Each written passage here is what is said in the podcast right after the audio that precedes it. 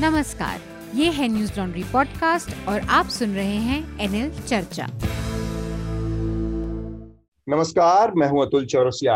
आपका खर्चा, आपकी चर्चा हफ़्ता दर हफ़्ता। हम एक बार फिर से लेकर आए हैं न्यूज़ लॉन्ड्री का हिंदी पॉडकास्ट एनएल चर्चा। चर्चा में आज हमारे साथ दो खास मेहमान जुड़े हैं और इनके जुड़ने का जो सबब है वो बहुत महत्वपूर्ण है क्योंकि हमारे बीच से हमारे फ़िल्मों के एक एक बहुत बड़ी शख्सियत का देहावसान हुआ, मौत हुई, दिलीप कुमार साहब नहीं रहे।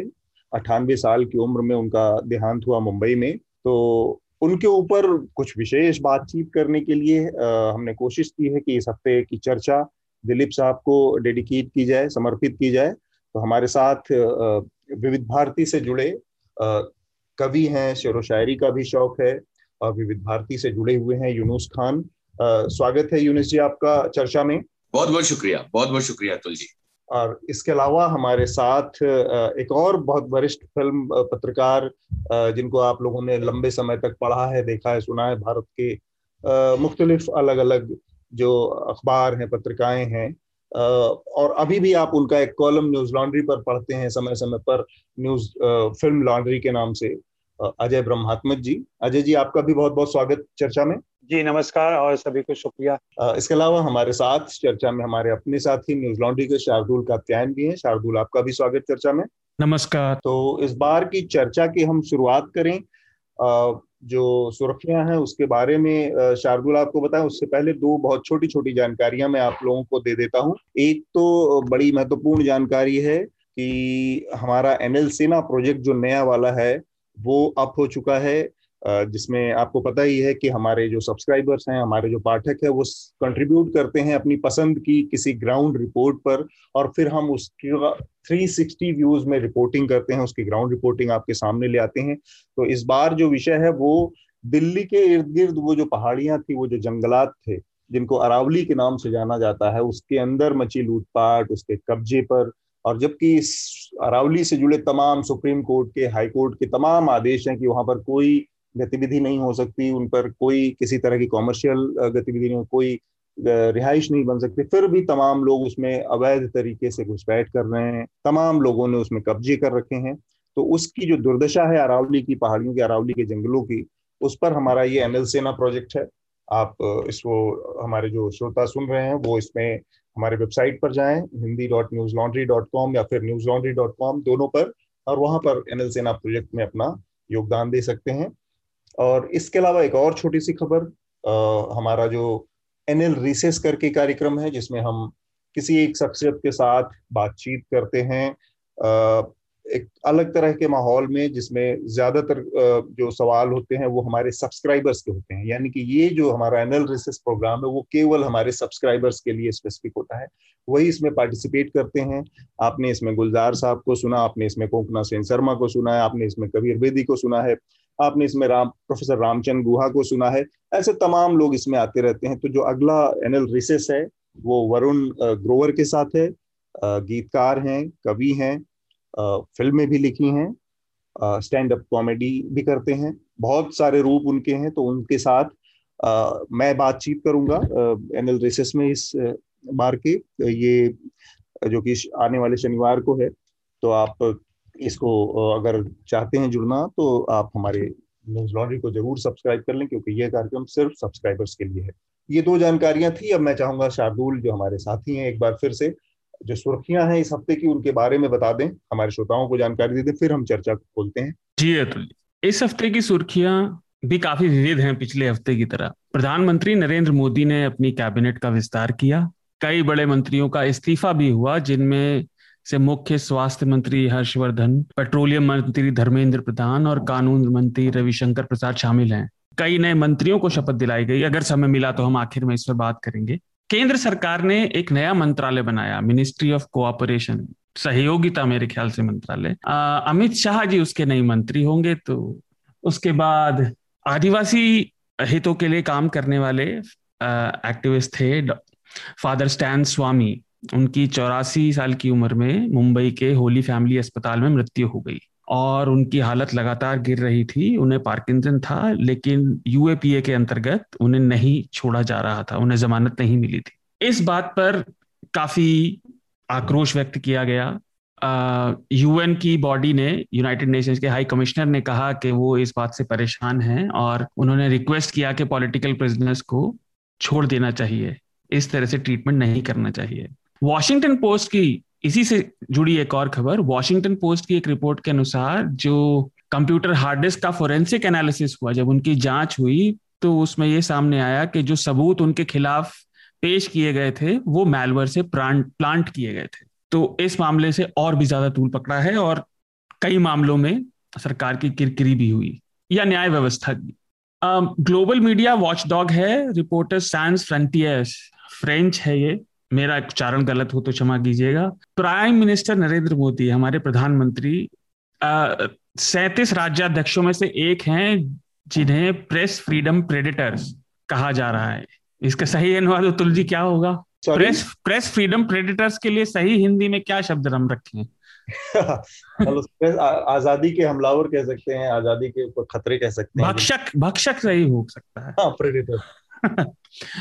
एक और बात जिस पर आज हम चर्चा भी करेंगे वरिष्ठ अभिनेता और कलाकार दिलीप कुमार जी की अट्ठानवे वर्ष की की आयु में मृत्यु हो गई। आ, वो काफ़ी लंबे समय से बीमार चल रहे थे और उन्हें ससम्मान राज्य के ससम्मान उन्हें सम्मान दिया गया उनके अंतिम संस्कार को। एक मेरी तरफ़ से हेडलाइन ये कि यूरोपियन सेंट्रल बैंक जो है जो ईयू का मुख्य बैंक है उसने क्लाइमेट चेंज पर खर्चा करने वाले देशों और राज्यों के लिए, राज्य व्यवस्थाओं के लिए और छूट देनी शुरू करी है और वो काफ़ी सीरियस हो गया है। तो एक अच्छा कदम है, एक अच्छी हेडलाइन है। उन्होंने कहा है कि कोई देश अगर क्लाइमेट चेंज के मुताबिक खर्चा करता है अपने बजट में तो वो निर्धारित लिमिट से दो परसेंट ऊपर तक इन्फ्लेशन उनका आराम से बर्दाश्त करेंगे, उसके लिए उन्हें कोई पेनलाइज और चैस्टाइज नहीं किया जाएगा। ठीक बात। तो काफ़ी सारी सुर्खियाँ हैं, लेकिन हमारी बातचीत का जो दायरा है, वो दो तीन विषयों पर ही केंद्रित रहने वाला है। सबसे पहले जो बातचीत है क्यों ना एक छोटी छोटी सी टिप्पणी ले ली जाए, ये जो नया कैबिनेट का एक्सपेंशन हुआ। अजय जी इसको आप अचानक से दो साल सरकार के तीन साल अभी बाकी हैं और एक बड़ा रिसफल हुआ। तो क्या देखते हैं, कहीं ना कहीं ये जो सेकेंड वेव के बाद जो तमाम असफलताएँ सामने आई और ट्विटर के साथ एक भयानक लड़ाई चल रही थी जो हमारे आईटी मिनिस्टर थे। तो उसके मद्देनजर इन इस बदलाव में उसका कहीं ना कहीं एक रिफ्लेक्शन है? ये तो साफ़ है बिल्कुल कि पिछले मंत्रियों ने अपने कार्यकाल में बढ़िया काम नहीं किया ढंग से काम नहीं किया और उससे सरकार की थू थू हुई है। चाहे वो कोरोना का मामला हो या सूचना एवं प्रसारण का भी मामला है वो सब भी चलता रहा है। फिर स्वास्थ्य के मामले में तो बहुत भयंकर गलतियाँ हुई। कानून वाला बात आप कही रहे हैं ट्विटर के साथ जो सीधी जंग चल रही है वो अभी कितनी लंबी चलेगी नहीं मालूम। जी। तो इन तीनों फ्रंट पे तो बहुत का मतलब बहुत ही स्पष्ट रूप से इनकी आ, हार दिख रही है और कहीं ना कहीं बैकफुट भी आया है। और ये हम्म। सुधार की कोशिश है एक। दूसरा एक जो आप लोग पॉलिटिकल एनालिस्ट ही कह रहे हैं कि ये यूपी इलेक्शन को दिमाग में रखकर भी बहुत सारी चीज़ें इंडक्ट की गई है। तो हो हम्म। सकता है कि वो भी एक दिमाग में चल रहा हो उनके। आ, लेकिन ये क्या है कि ये घर पे पुचारा करने जैसा है कि कहीं एक दाग लग गया तो उसका पुचारा करके मिटा दो। लेकिन वो हम्म। दाग तो दाग रहेगा और उस पर चर्चा होती रहेगी। जी। ठीक बात। यूपी वाले का ज़िक्र आपने किया है बहुत महत्वपूर्ण चीज़ है कि पहली बार हम लोग देख रहे थे कि केंद्रीय मंत्रिमंडल का विस्तार जो हुआ था तो आमतौर पर सभी पार्टियाँ मतलब चाहे जो भी पार्टियाँ हो, इस चीज़ का ध्यान रखती हैं, जो कम्युनिटी वाइज रिप्रेजेंटेशन की बात होती है, वो दिमाग में सबके रहता है कि किसको अकोमोडेट करना है ताकि कोई छूट ना जाए, इसी बहाने किसी जाति को, किसी समाज को उसमें एक इंडक्ट करने की कोशिश होती है और मैसेज देने की कोशिश होती है चुनाव में। लेकिन इस बार का जो पूरा एक्सपेंशन रहा, उसमें बहुत पता नहीं, ये ऊपर से जैसे मैं कहता हूँ कि हमेशा की एक अदृश्य कोई शक्ति है जो टेलीविज़न मीडिया के जो हमारे एंकर हैं, उनको चलाने फिलाने का काम करती है। और वो जो अदृश्य शक्ति है, वो ऐसा लगता है कि उसके इशारे पर या जैसे भी, एक तरफ़ से जितनी भयानक चीरफाड़ हुई इस बार की ये S C S T expansion है, ये ओ बी सी एक्सपेंशन है। सेंट्रल कैबिनेट का एक्सपेंशन कभी इतना भयानक रूप से जातीय चश्मे से नहीं देखा गया था। और और तो और एनडीटीवी ने इसको मंडल टू के नाम से शो किया। उस पर एक एंकर हैं, अखिलेश शर्मा, उन्होंने मंडल टू के नाम से उस पर एक शो पूरा किया कि कैसे ये मंडल टू की वापसी की है नरेंद्र मोदी जी ने।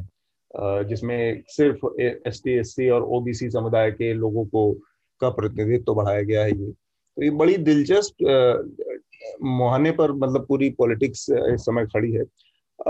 शार्दुल, इस पूरे एक्सटेंशन पर आपकी क्या प्रतिक्रिया है? देखिए अतुल जी, मैं नहीं मानता कि ये किसी भी प्रकार का सरकार के द्वारा किया जाने वाला आत्मावलोकन है। ये खाटी चुनावी गणित है और ये अपने संगठन के अंदर जो इनके शोर मच रहा है, आवाज़ें उठ रही हैं, असंतुष्ट बातें चल रही हैं, उसको दबाने की, उसको थोड़ा एसुएज करने की कोशिश है, शांत हो जाए। मेरा इंटरेस्ट ये है, देखिए कुछ मंत्रालय बदले, कुछ नहीं बदले, एक अच्छा काम ज़रूर हुआ जो मुझे लगता है कि सही में अच्छा है, जो है किरण रिजिजू। उनको एक काफ़ी सिग्निफिकेंट मंत्रालय दिया गया, क्योंकि आप देखिए, अरुणाचल प्रदेश ये चीन को भी मतलब संकेत है मेरा ये कहने का मतलब है। अरुणाचल प्रदेश से आने वाला एक सांसद देश का हमारे कानून मंत्री है तो ये अंतर्राष्ट्रीय गणित भी है। लेकिन उसके अलावा जो आपने उत्तर प्रदेश की बात की उत्तर प्रदेश से सात आए हैं जहाँ तक मुझे लगता है राज्य मंत्री हैं अधिकतर। उनमें से एक तो वो है कौशल किशोर नाम था क्या था जिन आ, जो जब जिनकी पत्नी को कोविड हुआ था तो वो मुख्यमंत्री उत्तर प्रदेश के जो है बुराई की थी उत्तर प्रदेश बहुत बुराई की थी। और एक और मज़े की बात कि वैसे वो जातिगत बात कर रहे हैं तो जो संतोष गंगवार जी थे जो आठ बार के सांसद हैं बरेली से हैं वो भी कुर्मी नेता है और अनुप्रिया पटेल भी दूसरी तरफ़ की प्रदेश में दूसरे तरफ़ की लेकिन वो भी कुर्मी नेता है। तो मैं तो इस मामले में इंटरेस्टेड हूँ मैं देखना चाहूँगा कि, कि क्या लोग इस भुलावे में पड़ेंगे? और क्या भाजपा के संगठन के अंदर उठने वाले उठने वाली आवाज़ें इससे दब जाएँगी? मुझे लगता तो नहीं पर देखते हैं। हम्म, ठीक बात। यूनुस भाई आपने इस एक्सपेंशन पर कोई राय बनाई अपनी? कुछ किसी नज़रिए से देखा आपने? नहीं मैं अभी इस पूरी परिस्थिति से वाकिफ नहीं हूँ। मैं दूसरी चीज़ों में लगा हुआ था और ये दरअसल मेरा फ़ील्ड नहीं है। हाँ ठीक बात। तो आ, हम अपने मुख्य विषय की तरफ़ बढ़ते हैं जो कि दिलीप कुमार साहब का आ, आपको बताया हमने कि उनका देहांत हो गया अठानवे साल की उम्र में।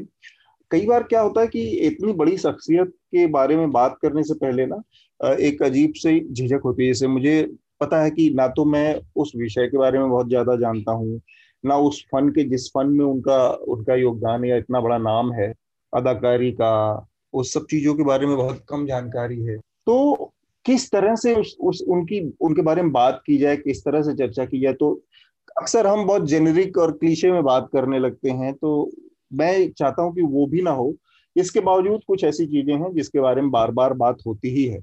किसी कलाकार के बारे में जब बात होती है तो उसका जो कद है वो कद इतना बड़ा कैसे बन पाया?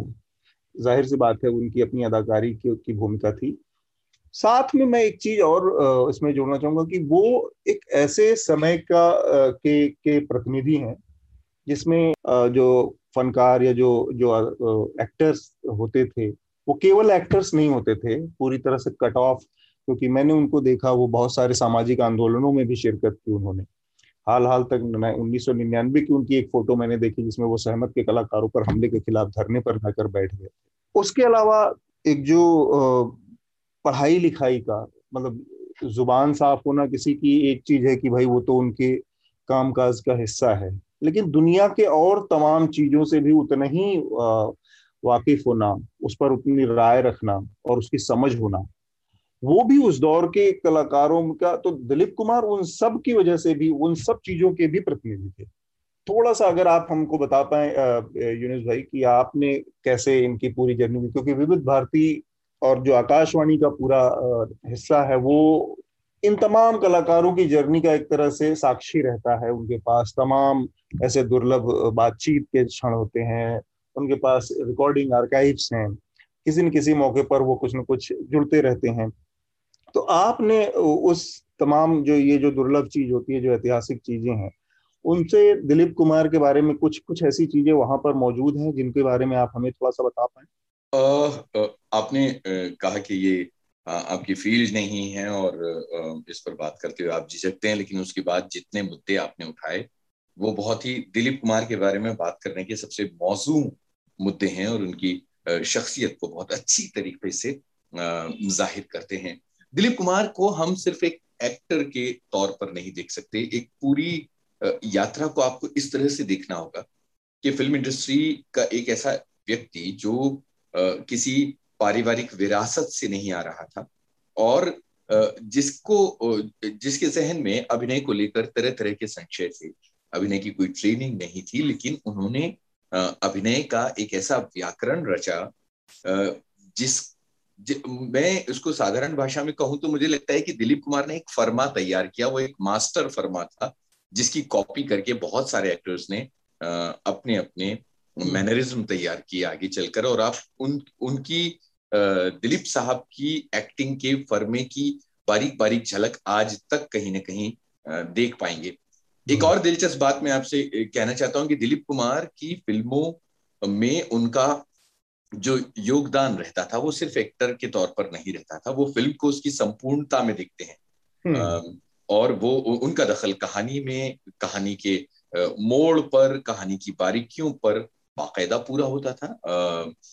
मुझे याद है कि मैं चेन्नई में विजयंती माला जी से बातचीत कर रहा था उन्हीं के घर पर। तो उन्होंने किस तरह बताया कि उन्होंने मेरे सवाल के जवाब में ये कहा कि मेरे प्रिय अभिनेता दिलीप कुमार हैं और मेरे जो ऑन स्क्रीन पेयर में जो सबसे अच्छी छवियाँ हैं वो दिलीप कुमार के साथ रही हैं। सबसे अच्छी फ़िल्में मेरी देवानंद और दिलीप कुमार के साथ हैं, ऐसा उन्होंने कहा। उन्होंने एक और बात कही कि दक्षिण भारत से आई हुई एक लड़की को उत्तर भारत की एक ग्रामीण लड़की बना के दिखाने का कमाल भी दिलीप कुमार की वजह से ही मुमकिन हुआ था क्योंकि वो मेरे डायलॉग मास्टर थे और वो पल पल मुझे अपनी फ़िल्मों में ये बताते थे कि मुझे किस संवाद किस तरह से अदा करना है और मेरा मैनरिज्म क्या होगा। हम्म। तो उन्होंने कितनी कितनी शिद्दत से उस वक्त ये बताया था कि दिलीप साहब ने मुझे कितना संभाला। उनकी वजह से मैं अलग अलग फ़िल्मों में एक उत्तर भारत की सजीली कन्या के तौर पर एक शोख लड़की के तौर पर नज़र आती हूँ। एक तो हम्म। ये बात हुई। दूसरी चीज़ जो आ, सबसे इंपॉर्टेंट है मैंने एक बहुत ही पुरानी आर्काइवल रिकॉर्डिंग रेडियो के संग्रहालय में सुनी जिसमें दिलीप साहब गणतंत्र दिवस के मौके पर किसी को इंटरव्यू दे रहे वो हम्म। दौर लंबे इंटरव्यूज़ का नहीं होता था। रेडियो में छोटे छोटे चंक्स हुआ करते थे और आप पाएँगे कि वहाँ दिलीप साहब अपने वतन पड़ोसी देश उससे रिश्ते देश में धार्मिक एकता कैसे बनाई जा सकती है और तरक्की की तरफ़ कैसे चला जा सकता है उस पर अपनी बहुत गंभीर बात कर रहे हैं वो कोई गोल गोल या घुमा कर बात नहीं कर रहे हैं हम्म। सबसे सबसे महत्वपूर्ण बात दिलीप साहब की ये है कि वो एक तरफ़ जहाँ जब हिंदी बोलते हैं तो हिंदी बोलते हैं जब उर्दू बोलते नज़र आते हैं तो ये लगता है कि इनकी टक्कर का कोई दूसरा व्यक्ति नहीं है जो जबान को इस तरह से बरत पाता है। जब आप उनको अंग्रेज़ी बोलते हुए सुने तो आपको लगता है कि ये जो इससे पहले हमने दोनों जबानों को बोलते हुए सुना ये वही व्यक्ति है? हम्म। लता मंगेशकर का इंट्रोडक्शन उन्होंने जब लता जी के पहले विदेशी कॉन्सर्ट में बेम्बले में दिया तो उन्होंने कहा लता मंगेशकर की आवाज़ कुदरत की तखलीक का एक करिश्मा है जिस तरह फूलों की खुशबू का पंछियों की उड़ान का कोई मस्कन नहीं होता।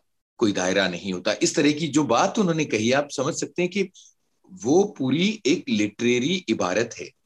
बहुत बड़े साहित्यकार भी इतनी खूबसूरती से लता जी का तारुफ नहीं कर सकते। वो कहते हैं मेरी छोटी सी बहन है मुख्तसर सी। क्या हम्म। शब्द है? आप देखिए मुख्तसर सी लता जी को मुख्तसर सी बहन कह के पुकारना उसमें प्रेम हाँ। भी है और इसे इस तथ्य के मद्देनजर देखना है आपको कि वो लता जी के बारे में उनका पहला कमेंट था कि इनके उच्चारण से मराठी होने की बू आती है हम्म।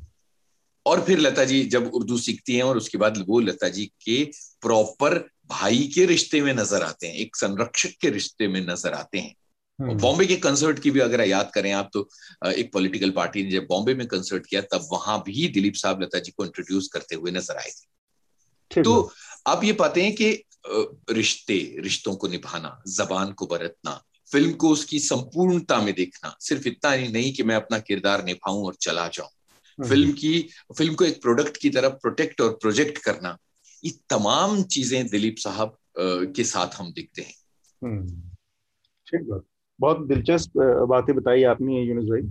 आ, मैं इसी मौके पर अजय जी से भी जानना चाहूँगा। उन्होंने भी फ़िल्म इंडस्ट्री को बहुत करीब से लगातार देखा है।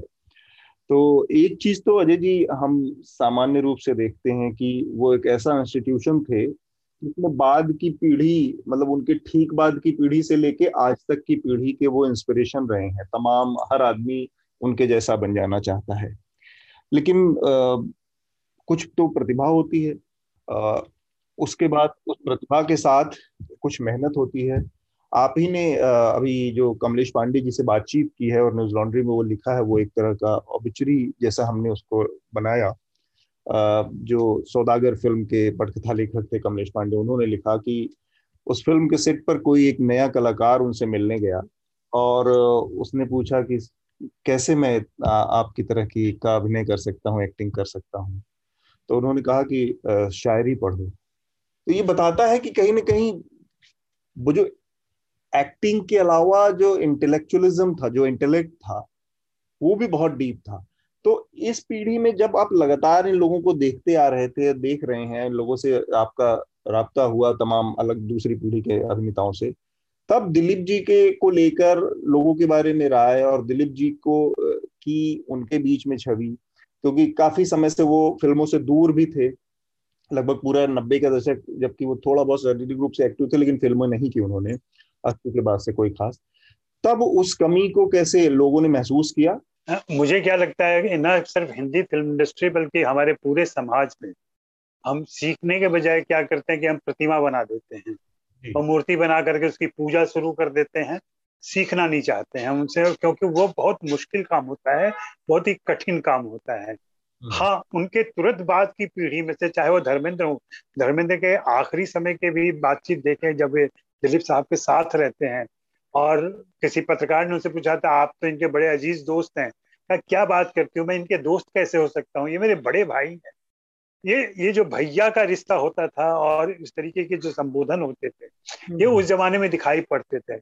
या अमिताभ बच्चन भी हालाँकि ये बहुत ही शुष्क और औपचारिक दिखते हैं वे अपनी टिप्पणियों में चाहे वो अभी टिप्पणी कर रहे हो या बाद में भी पहले भी उनको याद किया हो।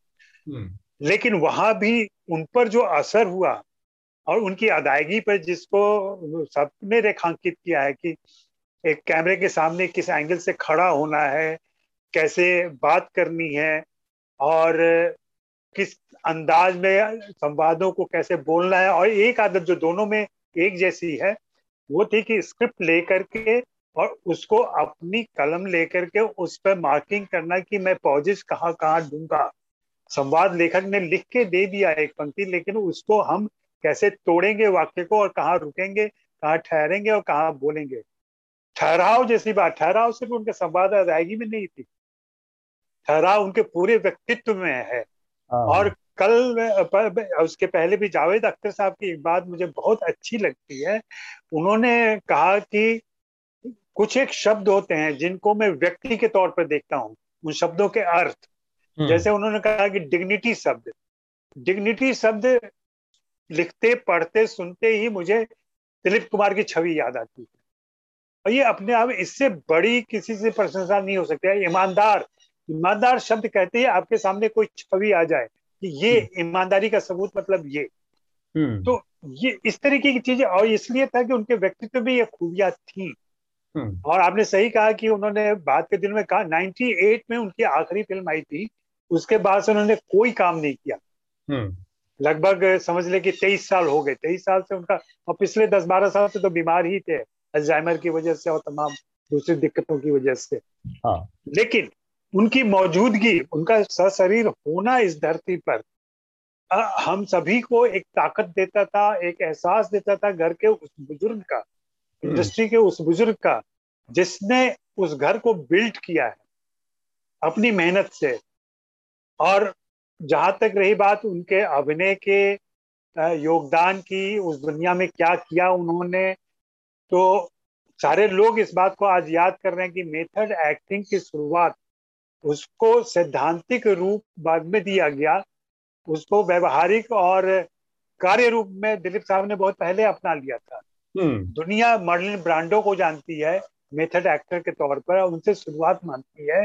लेकिन ये सारे भारतीय इतिहासकार कह रहे हैं कि उसके आठ साल पहले दिलीप कुमार ने शुरू कर दिया था ये काम। हम्म। मेरे ख्याल से सत्यजीत रे ने ये बात कही थी कि हिंदुस्तान की हिंदुस्तानी सिनेमा के सबसे पहले मेथड एक्टर थे दिलीप कुमार। बिल्कुल बिल्कुल। हाँ। ये बात कही और ये चीज़ उन्होंने किसी से पढ़ हालाँकि अपने समय उन्होंने पॉल मुनी और दूसरे ऐसे एक्टर की काफ़ी तारीफ़ की है विदेशी एक्टर्स की। लेकिन इंडिया में वे दो लोगों की तारीफ़ करते थे एक मोतीलाल और दूसरे अशोक कुमार और अशोक कुमार से ही उन्होंने टिप लिया था कि एक्टिंग कैसे की जाए हम्म। और इस टिप में अशोक कुमार जो खुद भी करते थे या मोतीलाल की एक्टिंग में भी वो दिखाई पड़ता है कि नेचुरल रहने की कोशिश करो दिखे नहीं कि तुम एक्टिंग कर रहे हो हम्म, हम्म। और इस प्रसंग में मुझे नादिराज जी की एक बात याद आती है जो उनके बायोग्राफी में उनके ऑटोबायोग्राफी में उसका ज़िक्र है उल्लेख किया उदय तारा नायर ने कि ये अंदाज अंदाज फ़िल्म की शूटिंग चल रही थी हम्म। उसमें नादरा अपनी माँ के साथ थी और उन्होंने जब देखा वहाँ पे एक्टिंग करते हुए दिलीप कुमार को तो उन्होंने अपनी माँ से माँ बेटी इस निष्कर्ष पे पहुँचे कि महबूब खान से कोई भारी गलती हो गई है हम्म। कि उनको पता नहीं है कि उन्होंने किस एक्टर को साइन कर लिया ये तो कुछ करता ही नहीं है। क्योंकि ड्रामा दिखने उस समय तक जो एक्टिंग का एक आदर्श बना हुआ था कि आप हाथ हिल रहा है पैर हिल रहा है चारों हम्म। तरफ़ से आप हिलते हुए दिख रहे हैं पूरा जो पारसी रंगमंच का आया हुआ था आवाज़ बुलंद है वो कुछ नहीं कर रहे थे और जब बाद में इन लोगों ने फ़िल्म देखी तो माँ बेटी दोनों दंग रह गई कि आदमी करता क्या है हम्म। तो कैमरे के सामने अभिनय करना कैमरे के सामने अपना बॉडी लैंग्वेज को कैसे अपनाना ये सारी चीज़ें उनसे बाद की पीढ़ियों ने सीखा है। हम्म। उन्होंने बहुत कम फ़िल्में की हैं और यूनुस बहुत अच्छी तरह बताएँगे कि इस मेथड के लिए उन्होंने क्या क्या तकलीफें झेली है और कितनी मेहनत की है। मतलब सितार का दृश्य है जिसको चाहे तो निर्देशक और निर्देशक ने कहा भी कि हम उंगली उंगलियों की जो सितार बजाते हुई उंगलियाँ हैं वो किसी संगीतज्ञ का दे लेंगे। आप इतनी मेहनत क्यों कर रहे हैं? तो नहीं नहीं मैं संगीत सीखूँगा सितार बजाना सीखूँगा और सितार बजाना सीखा और फिर उसे परफॉर्म किया हम्म। आज भी कलाकार करते हैं मेहनत करते हैं सब कुछ करते हैं लेकिन ये बहुत आज की मेहनत आत्मसात नहीं होती उनके साथ रह नहीं जाता हम्म। वो फ़िल्म के लिए सीखते हैं फ़िल्म के साथ भूल भी जाते हैं उसको लेकिन दिलीप कुमार में एक खासियत दिखाई पड़ती है उनके कंटेम्प्रेरी दूसरे लोगों में भी दिखाई पड़ती है हम्म।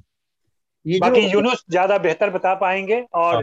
यूनुस को तो बहुत चीज़ें याद रहती हैं ठीक बात आ, ये जो आ, उनके साथ ट्रेजिडी किंग का एक तमगा जुड़ गया उनके नाम के साथ और जिस मेथड एक्टिंग का आप ज़िक्र कर रहे थे तो ऐसे ही कहीं पे पढ़ते पढ़ते मैंने पढ़ा कि वो ऐसा आ, असर था उनके ऊपर कि एक दौर ऐसा भी आया कि उन फ़िल्मों की सफलता उनकी जो ट्रेजिडी फ़िल्मों और फ़िल्मों के जो जो कैरेक्टर थे, उन कैरेक्टर्स में घुस जाने की जो उनकी छवि प्रवृत्ति थी, उसके चलते उनको कई तरह की समस्याएँ होने लगी थी और फिर उसका इलाज, उसके इलाज के लिए उन्हें लंदन जाना पड़ा। लंदन में वहाँ के बहुत सारे कुछ अच्छे जो डॉक्टर्स थे, उनसे उनकी उनको सलाह लेनी पड़ी कि इस इस समस्या से कैसे निपटा जाए, क्योंकि वो ट्रेजिडी किंग उसी तरह की कहानियाँ और उसी तरह की कहानी, कहानियों में उनका जो डूबना होता था उस कैरेक्टर में, वो उसका उनके शारीरिक रूप से उनके ऊपर उसका बहुत बुरा असर पड़ता था। तो बाद में कुछ ऐसा हुआ कि उस उस घटना के बाद जब वो लंदन से लौटे, तब हम उनके जीवन का एक दूसरा पहलू देखते हैं, या शायद मैं, क्योंकि जानता नहीं हूँ तो इसलिए मैं इस बात को नहीं बहुत भरोसे से कह सकता हूँ, कि तब जाकर हमने उनकी एक्टिंग का जो कॉमेडी वाला सिरा देखा, खुलते हुए देखा, और वो इतनी ज़बरदस्त कॉमेडी भी कर सकते थे, जिसमें गंगा जमुना थी या फिर राम और श्याम है।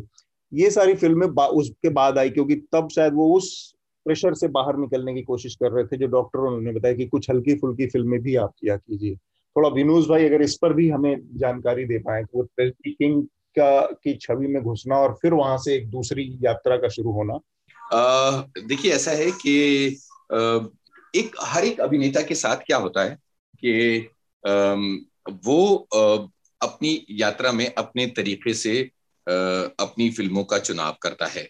तो ज़ाहिर सी बात है कि दिलीप साहब ने भी अपने तई, अपने तरीके से फ़िल्मों का चुनाव किया। आप देखेंगे कि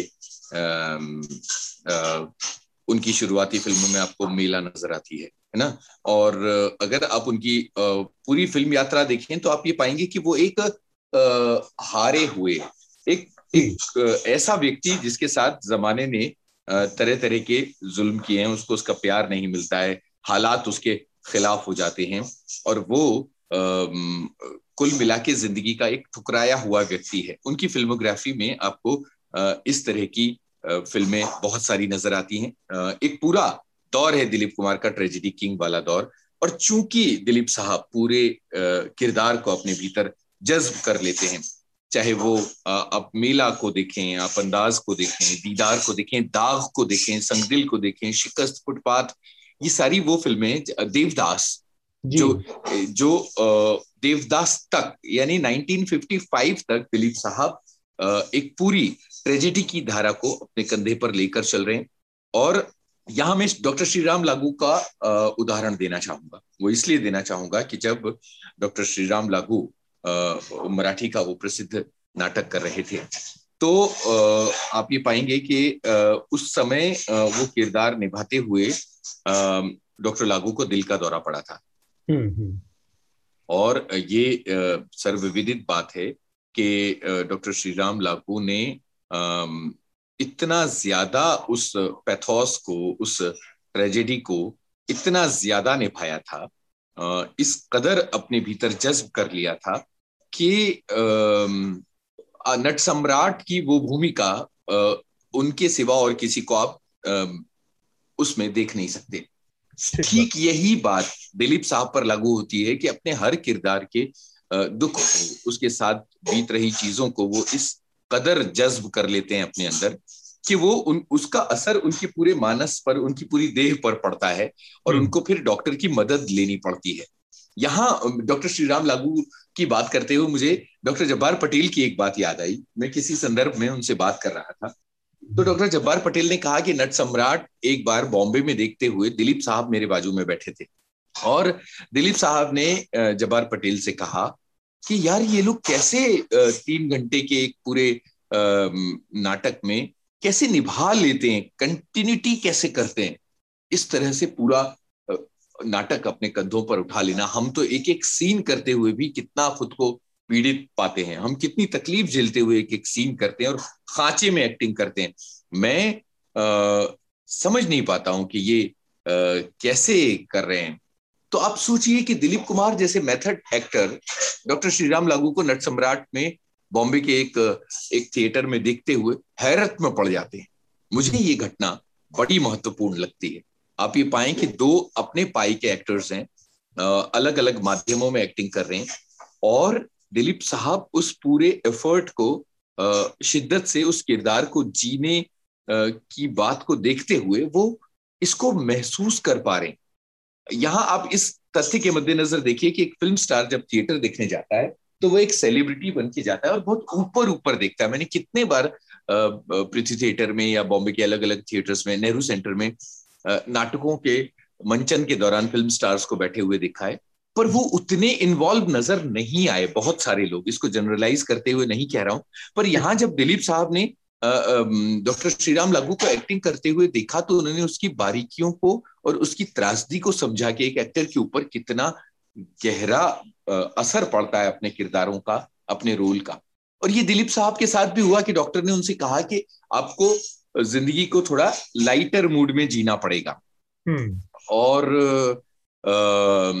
उनसे कहा गया कि आपको अपने रोल्स के तरीके में बदलाव करना पड़ेगा और आप अपने आप को रीडिस्कवर कीजिए और फ़िल्म आज़ाद के बाद दिलीप हम्म। साहब ने खुद को रीडिस्कवर किया और अगर आप उनकी फिल्मोग्राफी देखें तो आपको एक गजब का टर्न नज़र आता है दिलीप साहब के पूरे करियर का आ, मैं जब दिलीप साहब की फिल्मोग्राफी देखता हूँ तो मुझे उसमें बहुत सारे मोड़ नज़र आते हैं जिनका यहाँ आप कहें तो मैं ज़िक्र करूँ जैसे आ, जैसे आप पाएँगे कि आज़ाद के बाद यानी देवदास 1955 में आती है जो उनकी पिछली फ़िल्म होती है उसके बाद आने वाली फ़िल्म आज़ाद है हम्म। ये एक बहुत बड़ा टर्न बहुत बड़ा मोड़ है और इसे आप इन फ़िल्मों को देखकर समझ सकते हैं हम्म। कि कैसे बिल्कुल अलग दायरे की फ़िल्में हैं।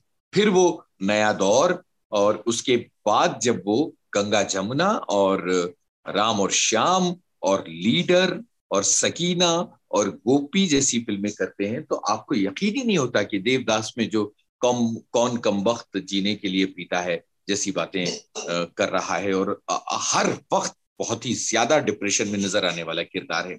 जब वो गोपी में मौज मस्ती करते हुए नज़र आते हैं, या जब वो राम और श्याम में छेड़ते हुए नज़र आते हैं और बहुत लाइटर मूड में होते हैं, आप पाएँगे कि राम और श्याम का एक सीन है, जहाँ पर वो एक पारसी बाबा की नकल करते हैं।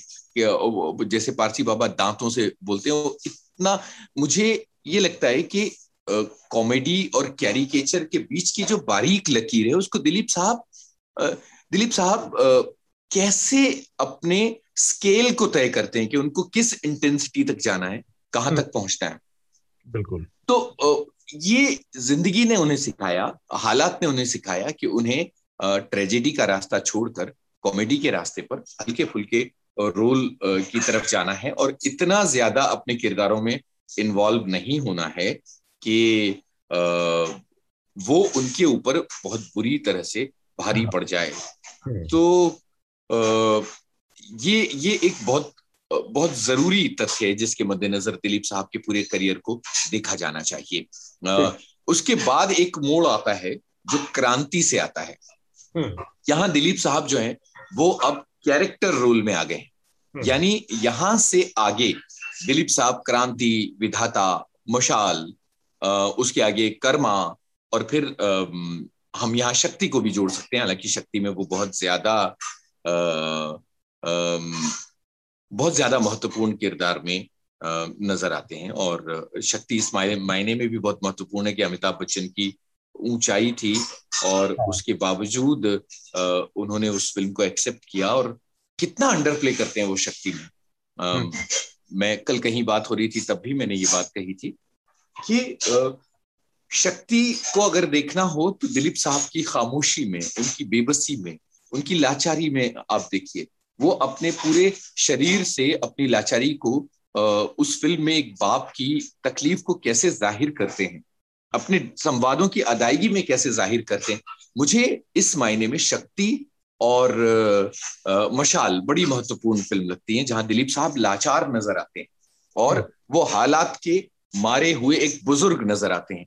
इन फ़िल्मों को अगर हम बार बार देखें तो कई ऐसे दृश्य हैं जहाँ पर आप पाते हैं कि दिलीप साहब ने बहुत संयम बरता है एक इतना ज़बरदस्त अभिनेता जो हर सीन को चुरा सकता था उन्होंने उतनी ही उस सीन में इंटेंसिटी डाली है जितनी ज़रूरी थी। ठीक बात। शार्दुल सुन रहे हैं पूरी बातचीत को। मेरे ख्याल से उनके पास भी दिलीप साहब के बारे में कहने और सुनने के लिए कुछ ना कुछ होगा बहुत कुछ। तो शार्दुल ये जो चर्चा चल रही है इसमें आप दिलीप साहब को कैसे याद कर पाएँगे? देखिए एक तो मैं उन्नीस सौ तेरासी की पैदाइश। और मतलब मेरे पैदा होने से इकसठ साल पहले वो पैदा हो गए थे। तो, तो शार्दुल आप ये आप ये कह सकते हैं कि आप शक्ति के बाद की पैदाइश हैं या आप विधाता के बाद की हाँ, पैदाइश हैं? और अगर उसके उस पर सोने पर सुहागा ये कि बॉलीवुड में देखता नहीं। मुझे पिक्चरें कम ही पसंद आती हैं इन जनरल। लेकिन और मेरी रुचि का जैसे आपने कहा था राजनीति के लिए हिंदी सिनेमा मेरी रुचि का विषय नहीं है लेकिन लेकिन इस कॉन्टेक्ट से भी एक दो बात मैं ज़रूर कहूँगा कि अपने काम और काम के अलावा केवल वो टाइम जिस युग से वो गुजरे तो दिलीप कुमार हमारे कई मामलों में हमारे समाज में एक मील के पत्थर की तरह थे हम्म। और श्रोताओं को रेफरेंस देने के लिए कि उन्होंने किस समय से किस समय तक का जीवन देखा? दिलीप कुमार का जन्म 1922 में हुआ था, आज के पाकिस्तान में। ये कितना पुराना है? अपने विषय से हर कोई रेफरेंस करता है। ये आरएसएस से भी तीन साल पुराना है। तो उन्होंने इस देश का, इस समाज का एक बहुत लंबा जीवन देखा था और वो बहुत माने हुए कलाकार थे। और जैसे कि सभी लोगों ने कहा, जो मुझे पर्सनली जितना भी मैंने उनका थोड़ा काम भी देखा या काम से ज़्यादा इंटरव्यू देखे तो उनका ठहराव, जिस रिस्ट्रेंट की बात अभी करी, वो एक विलक्षण गुण था उनके अंदर। आज आपको, आज के खासतौर से सामाजिक परिवेश में, आपको उसकी उपयोगिता और कहीं कहीं कमी भी महसूस होती है। क्योंकि अपने आप को कैरी करने का वो ग्रेसफुल तरीका बहुत कम लोगों में बचा है और अब उसको ज़्यादा वैल्यू भी नहीं करते लोग। एक चीज़ और, जब मैं इस विषय पे कुछ बोलने के लिए सोच रहा था कि मैं क्या बोलूँगा तो मुझे अपनी रुचि की रुचि की एक बात लगी जो आपको दिलीप कुमार जी के व्यक्तित्व और कैरेक्टर के बारे में कुछ बताएगी। उनकी एक पिक्चर थी नया दौर और उस नया दौर को बी आर चोपड़ा बना रहे थे और उसके लिए कोर्ट केस हुआ था। तो उसको आप पढ़ सकते हैं। संक्षेप में मैं केवल इतना कहूँगा कि उस कोर्ट केस में उन्होंने मधुबाला जी के खिलाफ कोर्ट में बयान दिया था जबकि वो उनके साथ रिलेशनशिप में थे। हम्म। इसके बावजूद उन्होंने वो काम किया था जो उन्हें सही लगा। जो हमारे लिए बहुत ज़रूरी होना चाहिए जीवन में जिसे हम सब वैल्यू करते हैं कहते हैं कि ऐसा करिए। और वो इसलिए था क्योंकि वो शूटिंग पर किसी वजह से नहीं जा पाई थी। आप उसे इस केस में भी देख सकते हैं कि वो भी एक केस था जिस उसी प्रकार का केस था जिस पर हमने पिछले महीने पिछले हफ़्ते बात की थी कि हम्म। माँ बाप बच्चों की रिलेशनशिप में अड़ंगा लगाते हैं जब तो क्या होता है? तो आप व्यक्ति का मेटल व्यक्ति किस चीज़ से बना है उनके डिसीज़न से देख सकते हैं। अजय जी ने जो अभी ज़िक्र किया एक बात का कि डिग्निटी और इंटेग्रिटी जी। के साथ आपके सामने कौन सा चेहरा आता है वो इन्हीं सब चीज़ों से बनकर बनता है। उसके कंपैरिजन में आज के फ़िल्म को देखिए जो फ़िल्म जगत में अधिकतर बड़े सितारे हैं तो आपको पता चलेगा कि इंटेग्रिटी के लिए आपको कीमत भी चुकानी पड़ती है लेकिन उनके अंदर उस कीमत को चुकाने का साहस भी था। हम्म। तो वो एक बड़ी बात है और बहुत रेयर चीज़ है। अजय जी ने ज़िक्र किया रिश्तों की तो हम देख पाते हैं कि और सुनते रहते हैं, फ़ोटोज़ हमारे सामने आती रहती हैं, पढ़ते भी रहते हैं कि उस दौर में दिलीप देव और राज ये टुकड़ी हुआ करती थी, और ये हर समय ऐसा चलता रहा। हर समय में फ़िल्म के जो टॉप सितारे हुए, उनके बीच में एक तरह की स्पर्धा भी कही जानी चाहिए, लगी रहती थी। आज भी हम देखते हैं। चाहे खान ट्रॉय का हो, चाहे उनके इर्द गिर्द और दूसरे भी बड़े जो, जिनको कहते हैं एलिस्टर हैं, चाहे अजय देवगन, अक्षय कुमार और तमाम लोगों को हम रख लें। लेकिन हम पाते हैं कि दिलीप कुमार और राज राज कपूर के बीच में जो रिश्ता था, जो दोस्ती आ रही थी मतलब आप एक साथ एक ही फ़ील्ड में कॉम्पीट करते रहते थे, आप एक दूसरे के स्पर्धी थे, आपके व्यावसायिक हित भी एक दूसरे से टकराते थे इसके बावजूद ताउम्र दोनों इतने अच्छे दोस्त बनकर कैसे रह पाए? कैसे इन चीज़ों को निभा पाए? मतलब ये दौर वो क्या था और आज ये क्या है कि आज हमको इस तरह के ढूँढने से भी एक कहानी नहीं मिलती कि दो फिल्मी सितारे जो ए लिस्टर हैं जो बड़े हैं, उनके बीच में इस तरह की कोई बहुत बहुत ही कॉर्डियल रिश्ते, बहुत ही दिली लगाव इस तरह की हो, दोस्ताना रिश्ते हों। ये दिलीप और राज कपूर की दोस्ती के नज़रिए से थोड़ा सा अगर आप हमें समझा पाए यूनिस भाई। देखिए, यहाँ एक चीज़ को समझना बहुत ज़रूरी है। आप दिलीप साहब के तमाम इंटरव्यूज़ में, उनकी किताब में हर जगह ये पाएँगे कि दिलीप साहब ये कहते हैं कि राज कपूर के, बल्कि पृथ्वी राज कपूर के पिताजी बसेसर नाथ जी, राज दिलीप साहब के पिताजी के दोस्त थे। ये दोनों एक शहर से आते हैं पेशावर से, और ये खानदानी दोस्ती कही जा सकती है। और यहाँ मैं इस बात पर भी ज़ोर देना चाहूँगा कि दिलीप कुमार देवानंद और राज कपूर अपने जमाने के तीन बड़े स्तंभ एक दूसरे के साथ बहुत अच्छी तरह से जुड़े थे। तो ये एक कई अलग अलग मौकों पर आप ये पाएँगे कि वो मिलते हैं, पार्टी करते हैं और बहुत ही कॉर्डियल रिलेशनशिप वहाँ नज़र आती है। यहाँ एक और चीज़ मैं आपको बताता हूँ कि यूसुफ खान नाम इसलिए रखा था क्योंकि एक तरफ़ जो दिलीप साहब के पिताजी थे वो हमेशा लाला बसेर, बसेसरनाथ जी को ये कहते थे कि यार ये तुम्हारा बेटा क्या कर रहा है? अच्छा खासा तंदुरुस्त बंदा है और ये एक्टिंग मतलब ये तंज था जिसका जवाब बसेसर नाथ जी ने तब दिया जब क्रॉफर्ड मार्केट पर दिलीप साहब की एक बड़ा पोस्टर लगा उनकी फ़िल्म का और नीचे लिखा था यूसुफ खान। लेकिन शक्ल कहाँ छिपाते वो अपनी?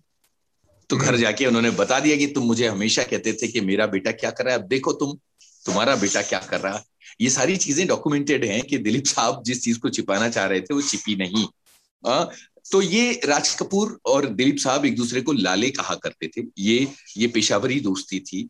इस दोस्ती में खान पान इस दोस्ती में बहुत सारी शेयरिंग और बहुत सारी मौज मस्ती शामिल है। साथ में क्रिकेट खेलने की तस्वीरें भी आपको मिलेंगी अगर, अगर हम हाँ। खोजने चलते हैं तो साथ में क्रिकेट खेलने की तस्वीरें भी मिलती हैं।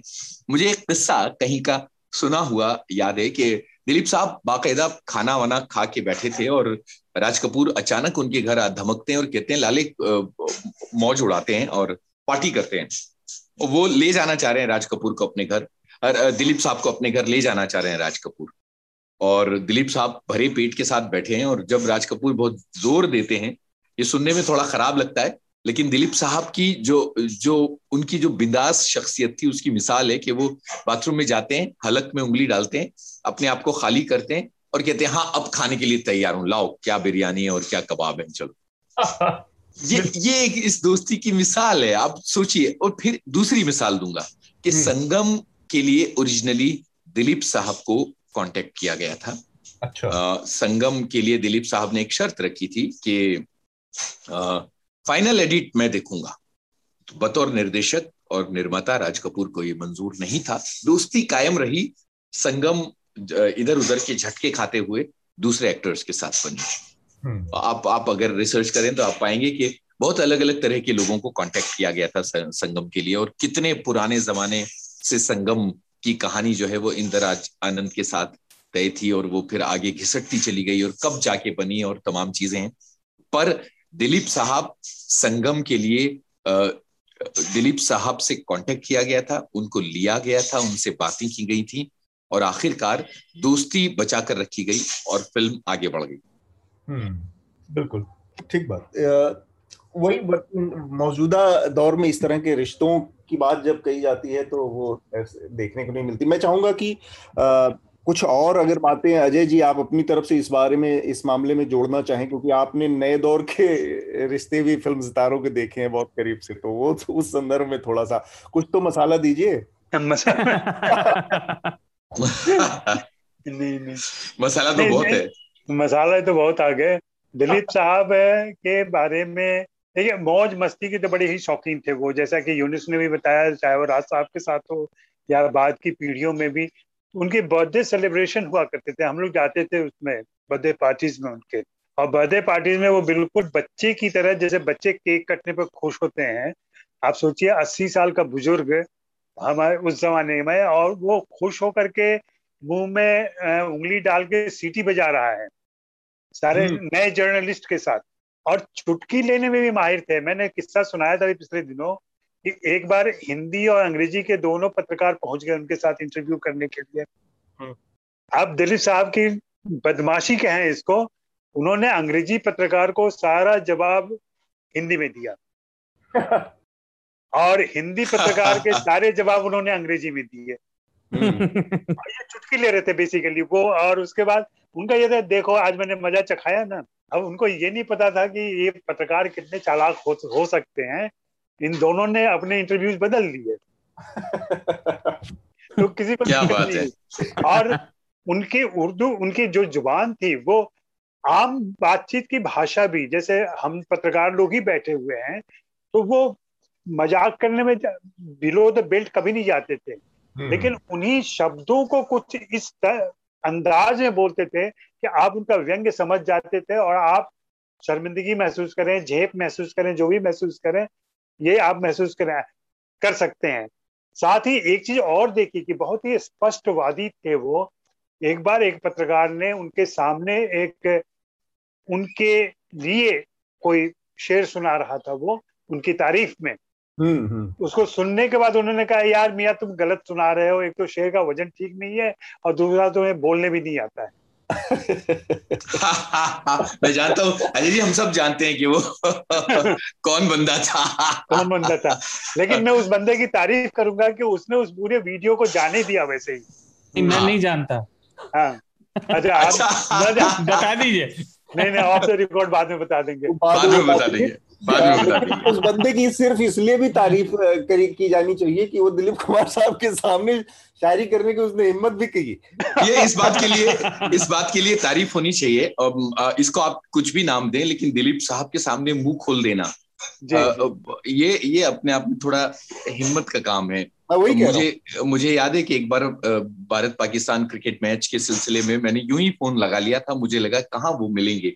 लेकिन वो जब उधर से हलो आया तो मैं आपको क्या बताऊँ कि मेरी हड्डियों में भी पसीना आ गया था। हाँ। मतलब आप कुछ कुछ कलाकारों की हलो भी आपको ना अंदर तक नर्वस बना देती है। ठीक है कि आप बाद में बात कर ले जाते हैं चाहे वो दिलीप साहब हो चाहे वो देव साहब हो। ये इनका सिर्फ़ हलो कह देना कि वो बातचीत के लिए तैयार है। लता जी का सिर्फ़ हलो कह के ये कहना हाँ जी पूछिए। तो इसके हाँ। बाद आपके दिमाग में ना मास्टर रीसेट हो जाता है। ठीक बात। दिलचस्प बात बताई आपने ये। थोड़ा सा समय को देखते हुए मैं एक आखिरी बात कहूँ? हाँ बिल्कुल देखिए वो बहुत सदैव कलाकार थे और उनको चाहने वालों और परिवार वालों को सहानुभूति और श्रद्धांजलि। लेकिन अभी जैसे हमने बात की दिलीप कुमार जी ने सत्य और सही बात के लिए ना अपने प्रेम से कीमत चुकाई लेकिन उन्होंने सत्य का साथ नहीं छोड़ा। तो इंसान को हर चीज़ में अपने मतलब की बात ढूंढ लेनी चाहिए। तो मेरे दिमाग में ये हुआ कि इसलिए हम सबको भी अपने साराकार की खबरों के लिए ना थोड़ी थोड़ी कीमत चुकानी चाहिए। इसलिए स्वतंत्र और ईमानदार पत्रकारिता का समर्थन कीजिए, न्यूज़ लॉन्ड्री को सब्सक्राइब कीजिए, क्योंकि जब तक मीडिया विज्ञापन पर खड़ा होगा तो वो आपकी बात नहीं करेगा, विज्ञापन देने वालों की बात करेगा। क्या बात। ये काफ़ी दिलचस्प जानकारियाँ मिली हमें और बहुत सारी बातें हमने बहाने की। एक तस्वीर वो भी थी जो दोस्ती यारी का जब ज़िक्र हुआ आपने क्रिकेट खेलने वाली भी तस्वीरों का ज़िक्र किया और अजय जी ने भी। एक तस्वीर है जिसमें राज कपूर हारमोनियम बजा रहे हैं और दिलीप साहब सीटी बजा रहे हैं। हाँ हाँ बिल्कुल। मतलब इतनी स्वच्छंद तस्वीर बहुत रेयर होती है लोगों की ऐसे मुकाम पे पहुँचे हुए लोगों की। तो मतलब ये मुझे लगता है कि ये चीज़ आती है जब आदमी अंदर से पूरी तरह से सिक्योर्ड फील करता है। किसी तरह की असुरक्षा से परे हो जाता है। तब इस तरह की तस्वीरें कि आप बैठ के महफिल में सड़क कहीं पे भी आसपास और शुरू हो जाते हैं।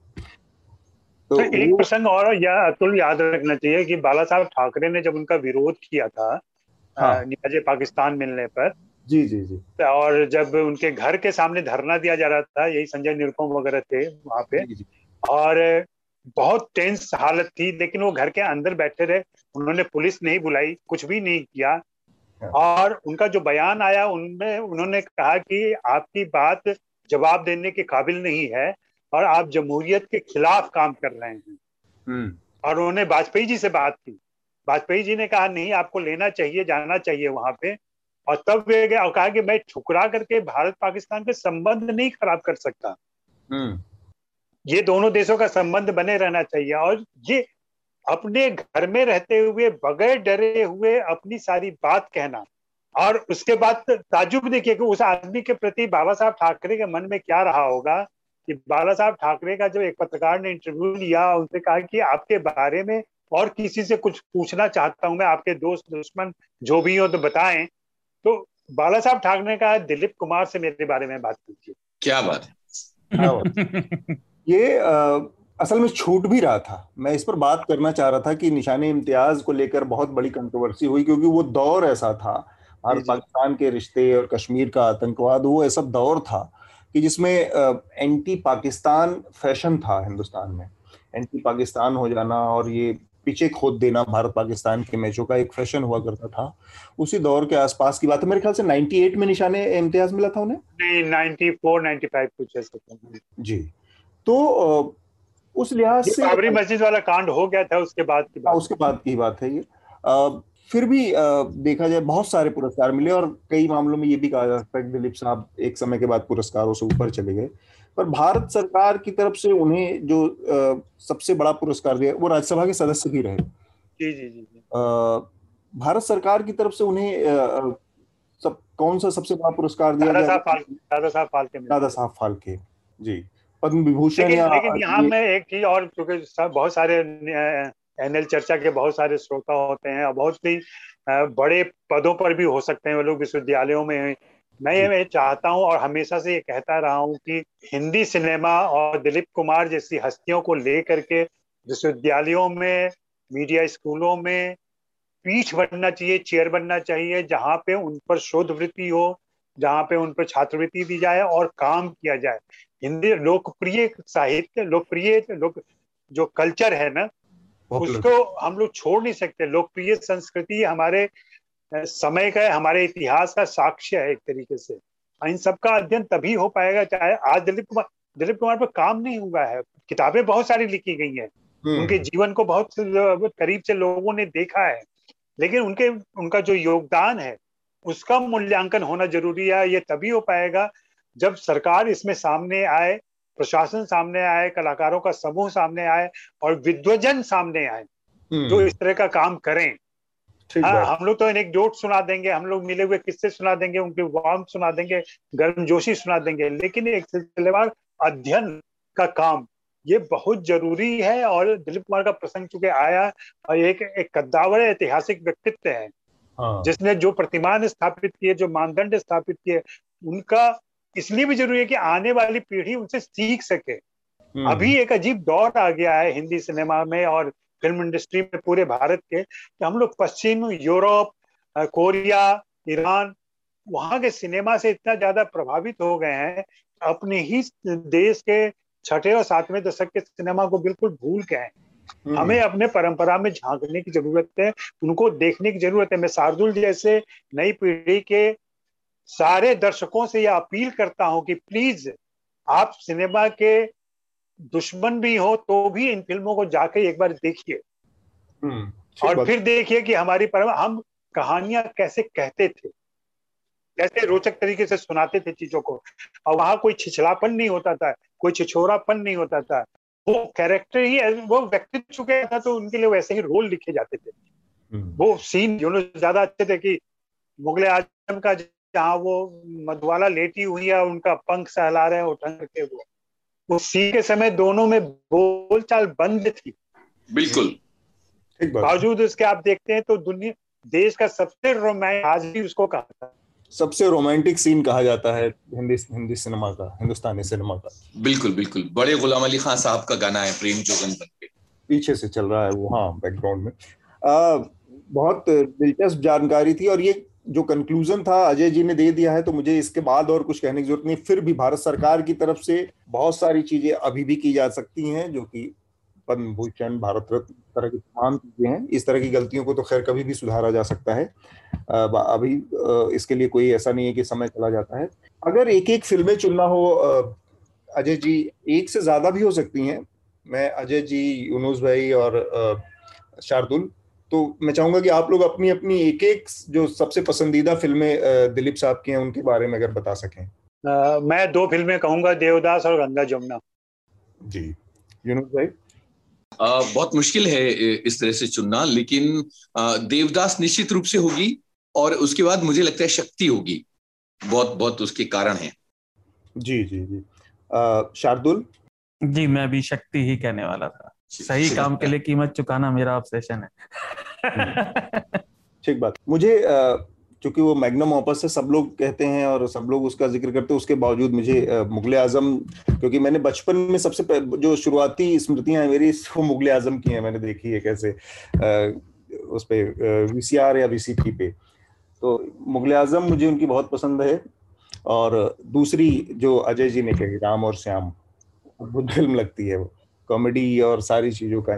तो हम अपने आखिरी जो की राउंड है हमारा रिकमेंडेशन की प्रक्रिया है उसको पूरा कर लेते हैं। सबसे पहले मैं चाहूँगा शारदुल आप अपना रिकमेंडेशन दीजिए हमारे श्रोताओं को। जी देखिए मेरे दो तीन रिकमेंडेशन हैं। पहला तो हमारे सहकर्मी है मेरे कॉलीग अश्विन। उनका पेट्रोल और डीजल की बढ़ती कीमतों पर एक्सप्लेनर आया है एनएल सारांश में उसको देखिए। दूसरा है यूएन न्यूज़ पर आ, दो आर्टिकल एक तो सत्ताईस जून को आया था, वो है the trillion dollar climate finance challenge and opportunity के ये जो हम लोग लगातार बात करते रहते हैं, ज़िक्र करते रहते हैं, क्लाइमेट चेंज की जो हम सबके मुँह बाय आपदा खड़ी है, उसमें ये एक अवसर बन सकती है, लेकिन फ़िलहाल ये चैलेंज है। कितना खर्चा हमको कलेक्टिवली मानव जाति को पूरे विश्व में करना पड़ेगा और उसे कैसे करा जाए। और दूसरा आज ही आया है, आज सुबह ही मेरी टाइमलाइन पर आया था कि कई देशों के लिए इसी क्लाइमेट क्राइसिस से मतलब हम समय खो रहे हैं समय बचा नहीं है बिल्कुल भी खोने को टाइम इज़ रनिंग आउट तो ये दोनों पढ़िए और हो सके तो अपने राजनीतिक प्रतिनिधियों और सामाजिक परिवेश में इस बारे में बात करना शुरू करिए क्योंकि ये आपके हमारे जीवन काल में आने वाला है। अजय जी आपका रिकमेंडेशन मैं दो किताबों का ज़िक्र करूँगा जो मैं अभी पढ़ रहा हूँ। एक तो नीना गुप्ता की किताब है जिसका नाम है सच कहूँ तो उनकी ऑटोबायोग्राफी है। और एक किताब अभी पीडीएफ फॉर्म में मेरे हाथ लगी है। चूँकि चीन में रह चुका हूँ, चीनी मामलों के बारे में इंटरेस्ट रहता है। वो एक सैनिक ने जो चीन गया था, भारत की तरफ़ से लड़ने के लिए, ब्रिटिश सेना की तरफ़ से, उसने लिखी है, चीन में तेरह मास। और इस किताब को चीनी विशेषज्ञ भी इतनी इम्पोर्टेंट किताब मांग, मानते हैं, भारत और चीन के रिश्तों के बीच में। कि उस सैनिक के ने अपनी पत्नी के लिए वो डायरी नुमा चीज़ लिखी है तेरह महीनों की जिसमें चीन का पूरा विवरण किया है। तो उसको मैं देख रहा हूँ और उसको आज की भाषा में करने की कोशिश कर रहा हूँ मैं। वो भाषा सौ साल एक सौ बीस साल पहले की भाषा है। जी। ठीक बात। यूनुस भाई आप क्या रिकमेंड करेंगे हमारे श्रोताओं के लिए? uh, मेरे पास कुछ दिलचस्प रिकमेंडेशन हैं और उसमें से एक तो ये है कि नसीर साहब की आत्मकथा है। एंड देन वन डे बहुत ही ईमानदार कमाल की किताब है। दूसरी किताब जो मैं रिकमेंड करूँगा, वो आनंद बख्शी की जीवनी है। इत्तेफाकन उसका अनुवाद मैंने किया है। अंग्रेज़ी में अगर आप पढ़ना चाहते हैं तो उसका नाम नगमे किस्से यादें हैं और हिंदी में वो आनंद बख्शी की वेबसाइट पर मुफ़्त में अवेलेबल है। आनंद बख्शी के बेटे राकेश आनंद बख्शी के सहयोग से वो उसको मुफ़्त में सर्कुलेट कर रहे हैं। उन्होंने कतई इसको किसी कीमत के साथ बाज़ार में लाने का नहीं फैसला किया। बल्कि उनकी एक मुहिम ये है कि अगर आप ये किताब पढ़कर कुछ आपको लगता है कि सचमुच आपको ये किताब पैसे देके खर्च करनी थी पैसे खर्च करके पढ़नी थी तो आप प्लीज़ किसी गरीब को एक वक्त का दो वक्त का खाना खिला दें हमारी तरफ़ से तो हम्म। अपनी तरफ़ से। तो ये मुझे बात महत्वपूर्ण लगती है आज के इस समय में जबकि हम बेस्ट सेलर्स और सबसे ज़्यादा बिकने वाली किताबों की बात करते हैं कोई मुफ़्त में किताब उपलब्ध करा रहा है। तो ये दो चीज़ें हैं मुसाफिर देखिए दिलीप साहब के नाम पर, क्योंकि एंथोलॉजी की जमाने में बहुत चर्चा है, और ऋषिकेश मुखर्जी की ये पहली फ़िल्म है, दिलीप साहब के बहुत सपोर्ट की वजह से ये फ़िल्म बनी थी खोज कर देखिए, कहाँ मिलेगी ये मुझे भी नहीं पता, पर देखिए ओटीटी पर कहाँ है, इसकी मुझे जानकारी नहीं है फ़िलहाल, पर आप सभी खोज सकते हैं तो मुझे लगता है कि ये कीजिए, लेकिन कुछ सुनने के लिए ज़रूर रिकमेंड करूँगा। नैन लड़ जाई हैं तो मनमामा कसक हुई भी करी। मेरे पैरों में घुंघरू बंधा दे तो फिर मेरी चाल देख ले। आज की रात मेरे दिल की सलामी ले ले। जाने वाले से मुलाकात ना होने पाई। ये सब गाने सुन के दिलीप कुमार को अपने पास महसूस की। उड़े उड़े जब जब जुल्फे तेरी भी मैं रिकमेंड करना चाहूँगा। यस यस क्या बात है? क्या बात है और रामचंद्र कह गए तो वो, वो आपको आज के बारे में बहुत कुछ बता देगा। बिल्कुल ठीक है बिल्कुल ठीक है। तब फिर सुख के सब साथी दुख में न कोई ये भी ज़रूर सुन लीजिएगा और उसके अपने हिसाब से मतलब निकाल लीजिएगा। आप डिसाइड करिएगा कि आप सुख में है या दुख में। तो Uh, मेरे दो दो किताबें रिकमेंड करूँगा मैं इस हफ़्ते। एक तो प्रोफेसर बद्री नारायण है जो इलाहाबाद के में गोविंद बल्लभ सामाजिक विज्ञान संस्थान उसके डायरेक्टर हैं। उन्होंने आरएसएस के ऊपर एक किताब लिखी। आरएसएस के ऊपर बहुत सारी किताबें आ रही हैं इन दिनों और पिछले कुछ टाइम पे। तो ये जो किताब है, हालाँकि मैंने इनका इंटरव्यू भी किया कुछ दिन पहले और इस किताब के ज़रिए आप जो जान पाएँगे आरएसएस से, उसको कुछ इस तरह से आप समझें कि आप एक शरीर के बारे में पूरा जान पाएँगे, लेकिन उसकी आत्मा के बारे में नहीं जान पाएँगे, क्योंकि ये पेरिफेरी पर खड़े हुए एक आदमी ने लिखी है किताब। जिसका कोई इंसाइट नहीं है अंदर, लेकिन वो समाज शास्त्र को बहुत अच्छी तरह से समझता है, समाज को बहुत अच्छी तरह समझता है और ग्राउंड पे उसका बहुत अच्छा काम है। तो उस नज़रिए से उसने आरएसएस को देखा है, लेकिन उसके पास सरसंघ चालक, सह सरकार्यवाह ये, वो, जो प्रचारक, ये, जो तमाम लोग जिससे बन के संगठन, ऐसे किसी आदमी का इंसाइट डोप नहीं है या उस तक पहुँच नहीं है। फिर भी ग्राउंड पर काम करके तमाम संगठन जो जिन्हें आनुषंगिक संगठन कहते हैं संघ परिवार का उनके एनालिसिस के द्वारा, उनसे बातचीत के द्वारा और एक एक्सटेंसिव ट्रैवल के द्वारा जो निष्कर्ष निकले हैं, वो इस किताब में है, जिसका नाम है रिपब्लिक ऑफ़ हिंदुत्व तो ये किताब मैं रिकमेंड करूँगा। इसके अलावा एक और किताब है, जो मेरे पास पिछले ही हफ़्ते आई है। मैंने इसका हिस्से टुकड़ों टुकड़ों में हमने पढ़े थे, क्योंकि ये मोटी किताब थी। ये किताब है प्रेमचंद की जो जीवनी है और ये प्रेमचंद की जीवनी मेरे ख्याल से दो जीवनियाँ आई हैं प्रेमचंद की। ये वो वाली है जिसका नाम है कलम का सिपाही और ये उनके बेटे अमृत राय ने लिखी है। हम्म।